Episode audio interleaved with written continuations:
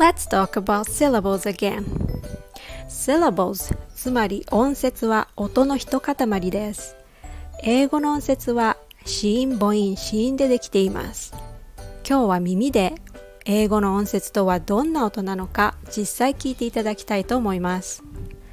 赤ちゃんのおしゃべりを分析してみましょう。バーバーバーバーバーバーでは音節の一塊とは実際どのような音でしょうか？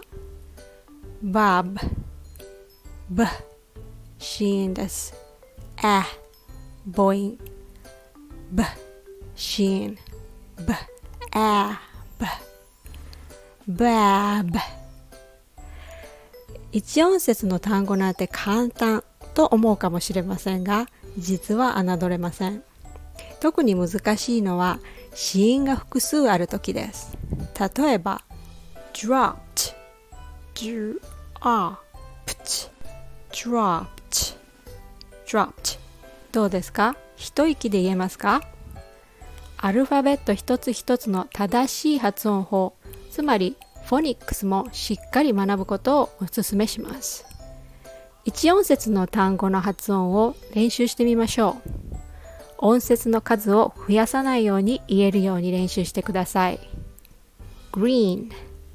Drive. Speech.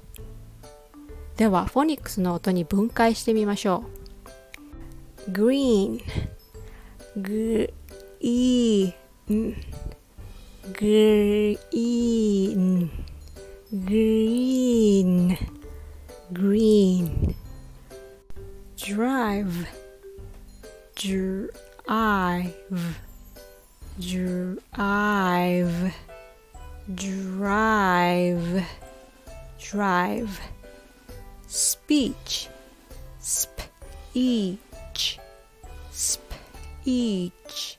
Speech. Speech. How did you like it? Keep practicing and you'll get it. Thanks for listening.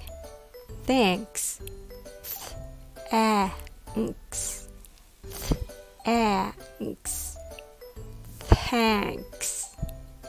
Thanks